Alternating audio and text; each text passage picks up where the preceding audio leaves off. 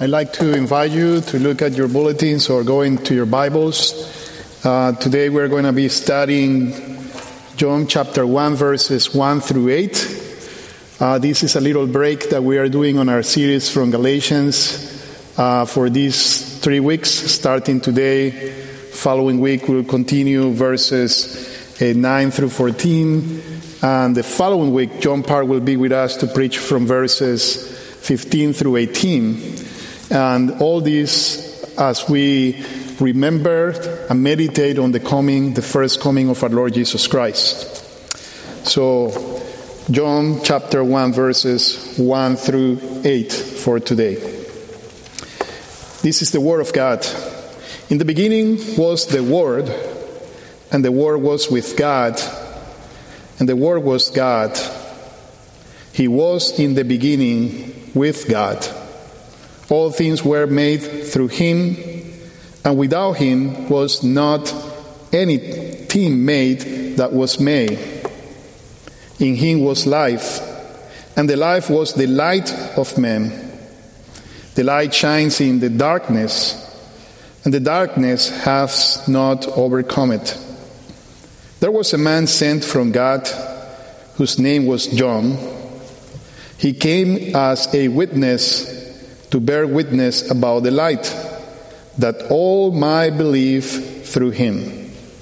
He was not the light, but he came to bear witness about the light.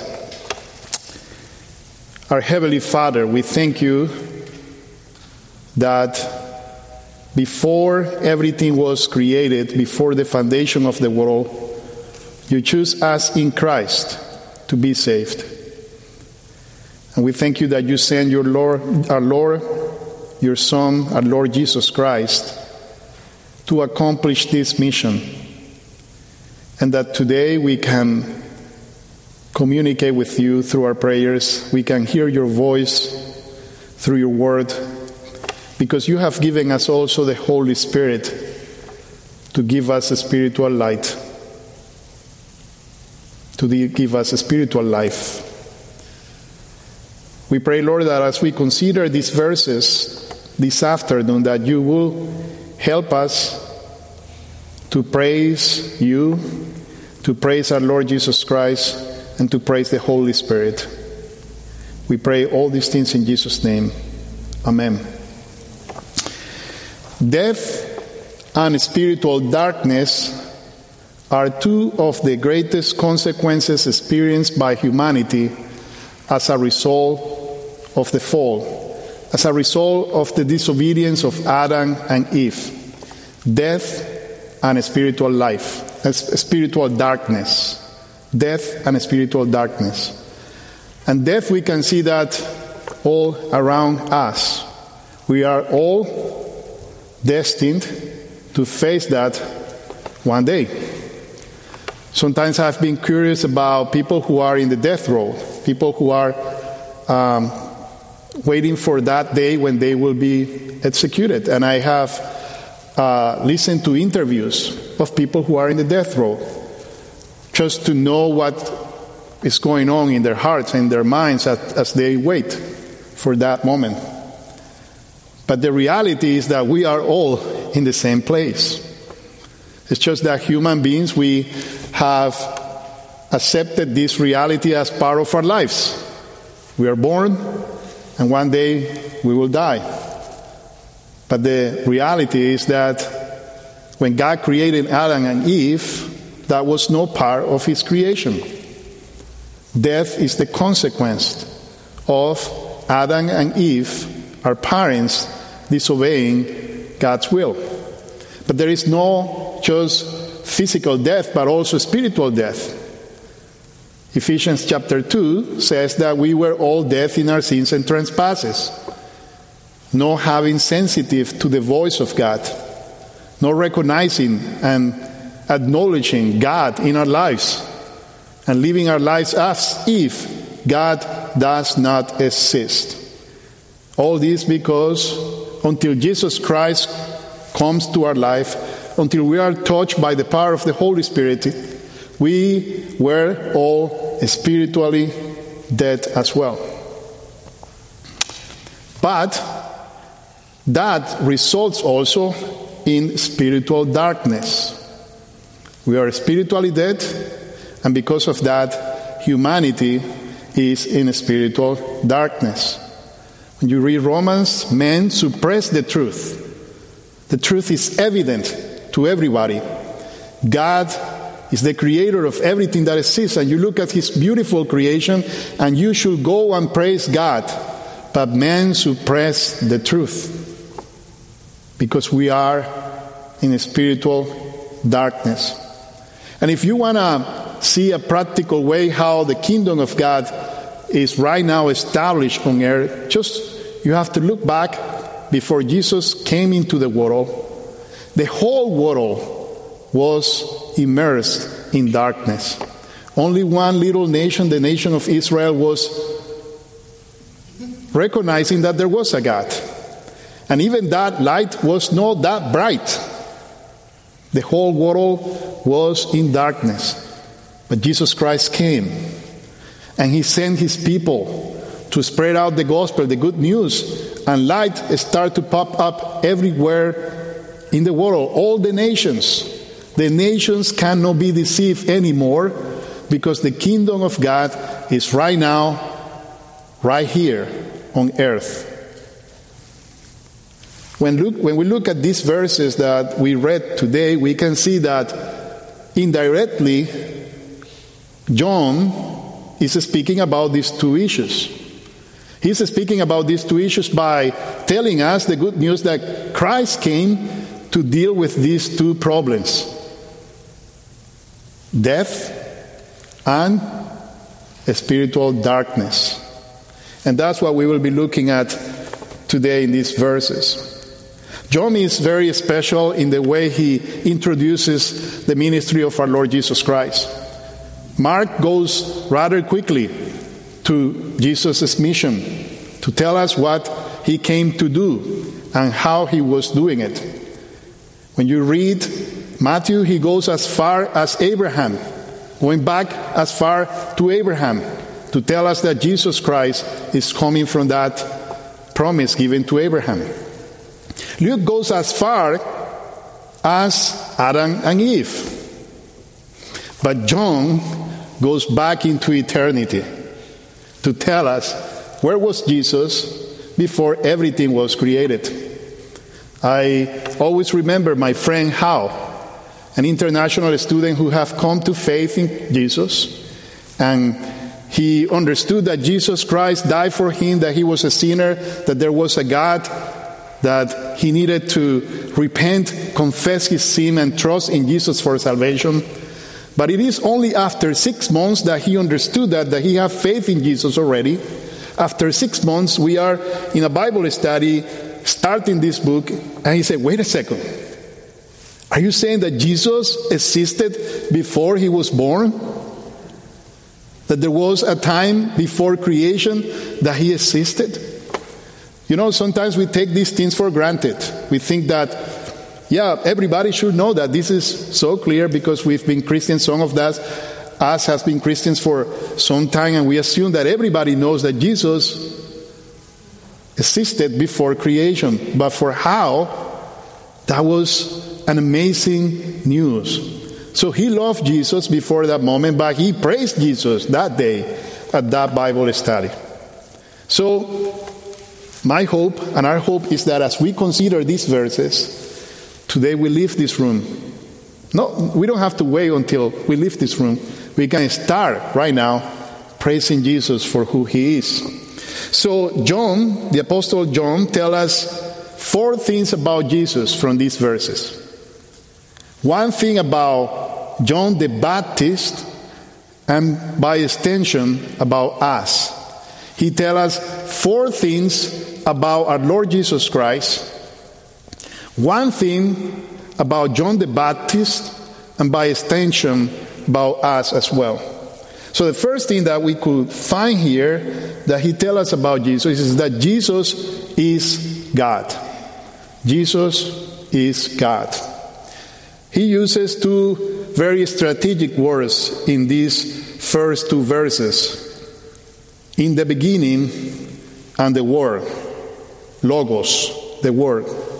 And we're not going to go into a deep study on these two words because just by doing a deep study in these two words in the beginning and the word, these strategic words that John is using, we could be like here, like two or three more sermons, just focus on that. And there is a lot written on that. But I just want to give you uh, briefly or respond to you why I'm saying that these words are very strategic, the, the way John is using them. When John uses the word, or when he says in the beginning, he is connecting what he's saying here with Genesis, with what is said in the book of Genesis. And the word in the beginning can have two meanings. One of the characteristics of John is that he will uh, use a word that have multiple multiple meanings or maybe two meanings and it's not for you to pick one meaning or the other, but actually to pick both of them and see how deep is what he is saying here. So, one of the meanings of the word in the beginning is before all else. Before all else. This is in the beginning of history. This is before everything that is created, everything that exists, existed. The second meaning is origin It's at the root of the universe, it's the origin of everything. Now, James Boice, our former pastor, or one of our former pastors, will put these two combined in this way. There was a manner, there was, sorry, there was never a time when the word Jesus was not. There was never a time when the word, which is Jesus, was not. That's the first meaning, before all else. And also, there was, second meaning, never a time that did not depend on Him. That everything that exists did not depend on Him. Now, we are starting with the assumption for you who are new to, to the scriptures and to the Word of God that the word, when Paul says in the beginning was the word, the word means Jesus. We do that based on what we read in John 1 14. And the word became flesh. And from there on, he started to talk about Jesus' ministry. So the word means Jesus. In the beginning was Jesus, Jesus was with God, and Jesus was God. But why would John use this word, logos, the word instead of saying Jesus. And here is where I'm saying that he's using strategic words. The word logos or the word for the Hebrews will be the infallible word of God that you will see throughout the Old Testament. God created everything that exists by the power of his word. So a Hebrew will hear this or read this and understand that John is talking about the power of the Word of God that creates everything. That everything that exists is created by His power, and also that the Word of God is infallible, that is unchangeable. Now, for the Greeks, and there you will, you'll have to go into a study of how Greeks use the word logos, but I just give you a, a summary of that, and that is that for the Greeks, the word logos meant the divine agent that control all things. The divine agent that control all things. Why did John then use the word logos? It was because he was speaking to Hebrews and Greeks and to us about our Lord Jesus Christ who fulfilled both things. Think about the moment when Paul goes to Athens and he speaks to the Athenians about the unknown God. He says, About this God I want to speak to you. The same thing John is doing here. In order to make people realize that he's talking about God Himself. Now, in these verses, you see that John is saying that Jesus existed before everything was created. In the beginning was Jesus. Before everything that exists, Jesus was there, meaning Jesus is eternal. Jesus has no beginning. In the beginning, you could go in the beginning, in the beginning, go back, back, back, back, in the beginning of everything. Jesus was there because Jesus is eternal. And then John tells us something that is actually a very simple sentence, and I think the most clearest sentence ever that describes to us the relationship between our Lord Jesus Christ and God the Father, but it's clear, but at the same time remains a mystery for human minds. Is this sentence? And the Word was with God, and the Word was God. That, in a sense, clarifies know all the parts of the Trinity because then you have to read more to understand the inclusion of the Holy Spirit that but explain to you and to us that Jesus is God, that Jesus is divine, but also that Jesus is with God, meaning with God the Father. Think about this. It's clear for us, but at the same time, it, it becomes a mystery and, and, and a source of difficulty. Think about this. In the beginning, or you will say, and it was Enrique, and Enrique was with Enrique. That doesn't make any sense, right? Because we're talking about God. And what God is doing Himself is using John to reveal to us who He is and help us to understand His nature. And there's we, we, we have to humble ourselves and recognize that God is telling us that Jesus is God and Jesus is with God. Period. He, Jesus, was with God in the beginning. So Jesus, the Son of God, and God the Father were together with the Holy Spirit in the beginning is before everything created in eternity. So God the Father, God the Son, and God the Holy Spirit existed and have existed for eternity before everything was created. That was what amazed Chow Hao. He said, Wait, I knew that Jesus was my Savior. I knew that Jesus went to the cross to die for me. I knew that He loved me. I knew that He paid for what I'm not able to pay on the cross. But are you telling me that Jesus is God who took flesh?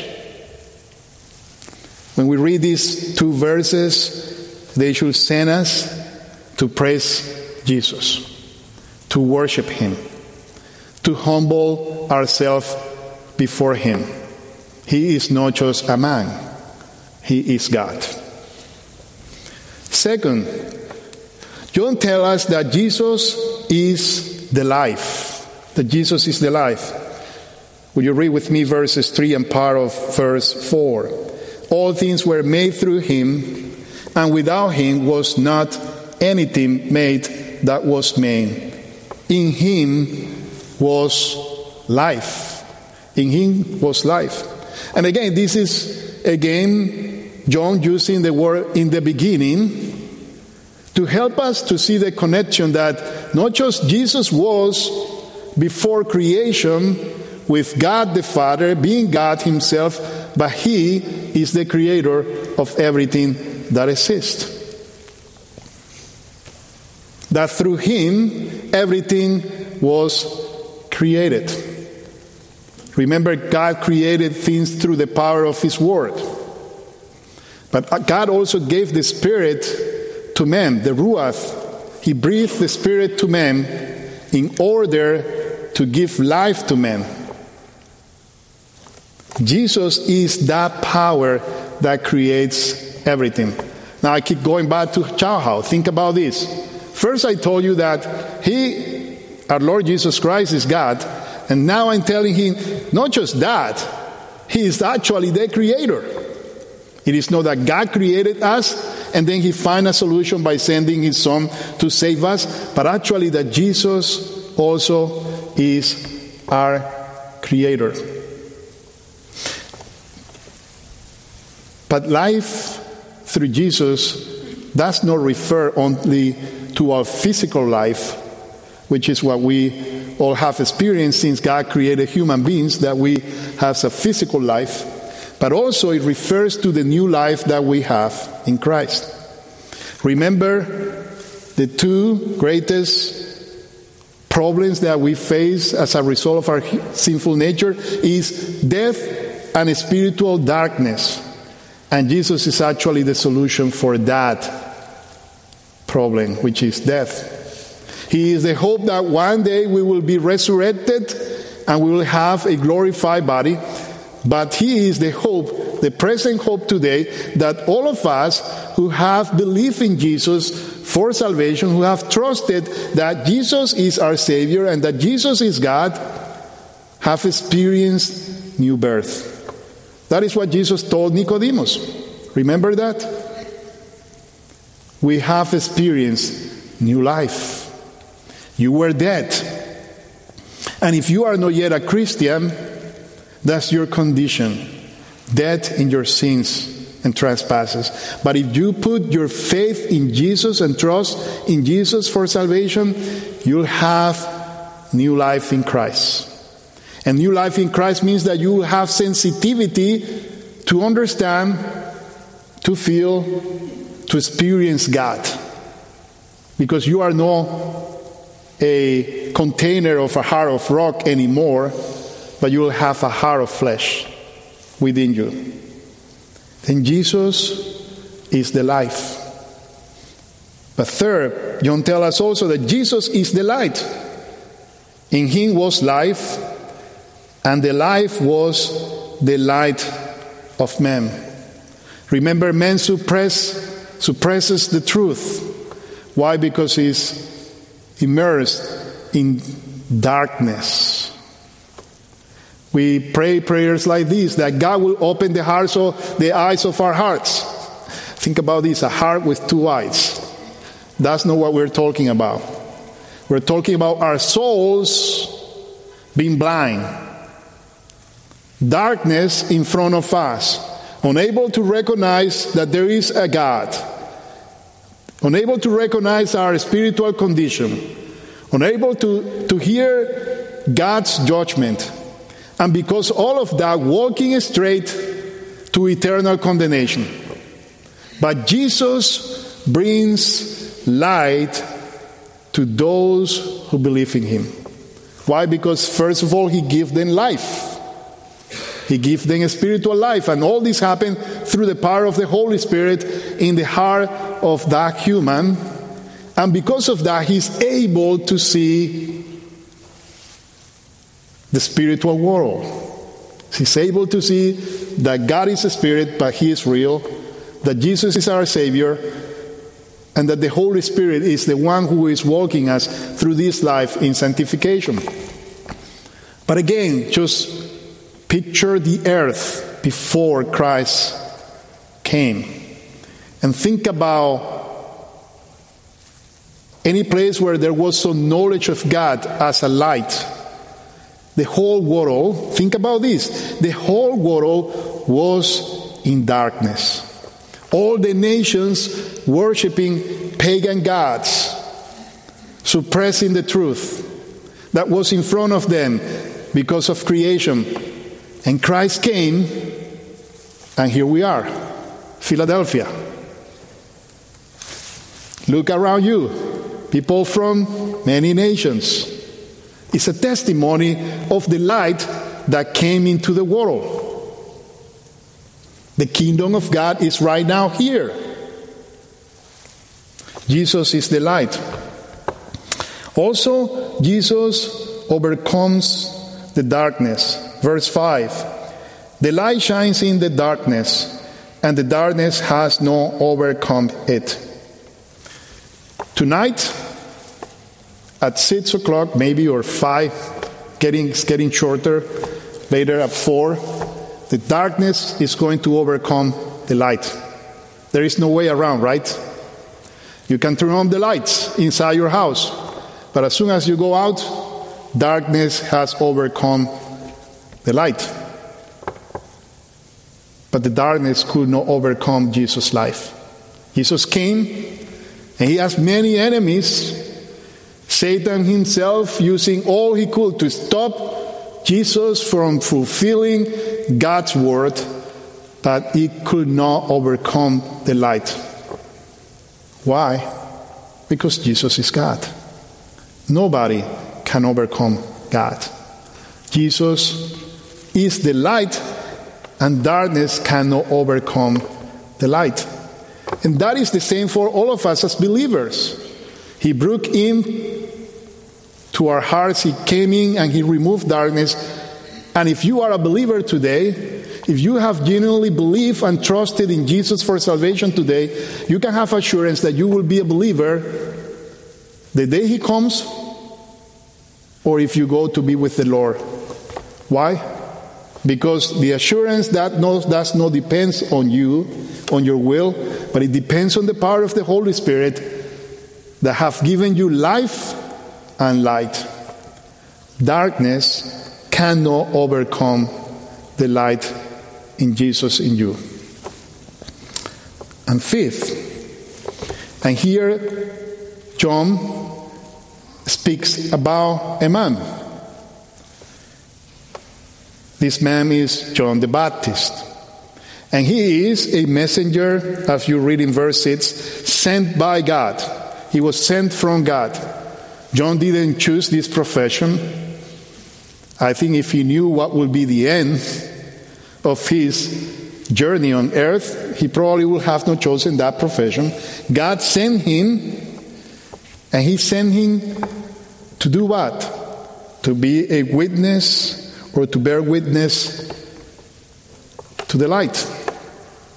Like in court, he could bear witness of what he have seen and have heard. He is not bearing witness about himself.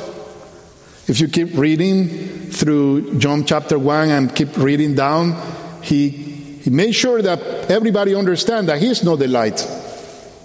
He's just somebody who is not worthy to untie the sandals of the light. He understands his mission. His mission is to say, Look at Jesus. Don't look at me. And just tell I'm just here to tell you, look at Jesus. And all this for what? What was John's mission? That all might believe through him, through our Lord Jesus Christ that all might believe in Jesus, that all might be saved, receive life and light through the power of Jesus Christ. Verse 8 put it very clear He was not the light, but He came to bear witness about the light. John's ministry is unique. He was the last prophet of the Old Testament. He came to bear witness about the promise given to Abraham, about the promise given, given to Adam and Eve in the Proto Evangelium, the first good news given in the Bible. He came to bear witness about that. He came through a miraculous intervention of God intervening in the life of Zachariah and Elizabeth. He was the cousin of Jesus, but he was in the light. He just came to bear witness about the light. There might be temptation, there might have been temptation in his heart because how important his role was. But he said, I'm not worthy to remove the sandals of Jesus. I'm here just to point you to the light.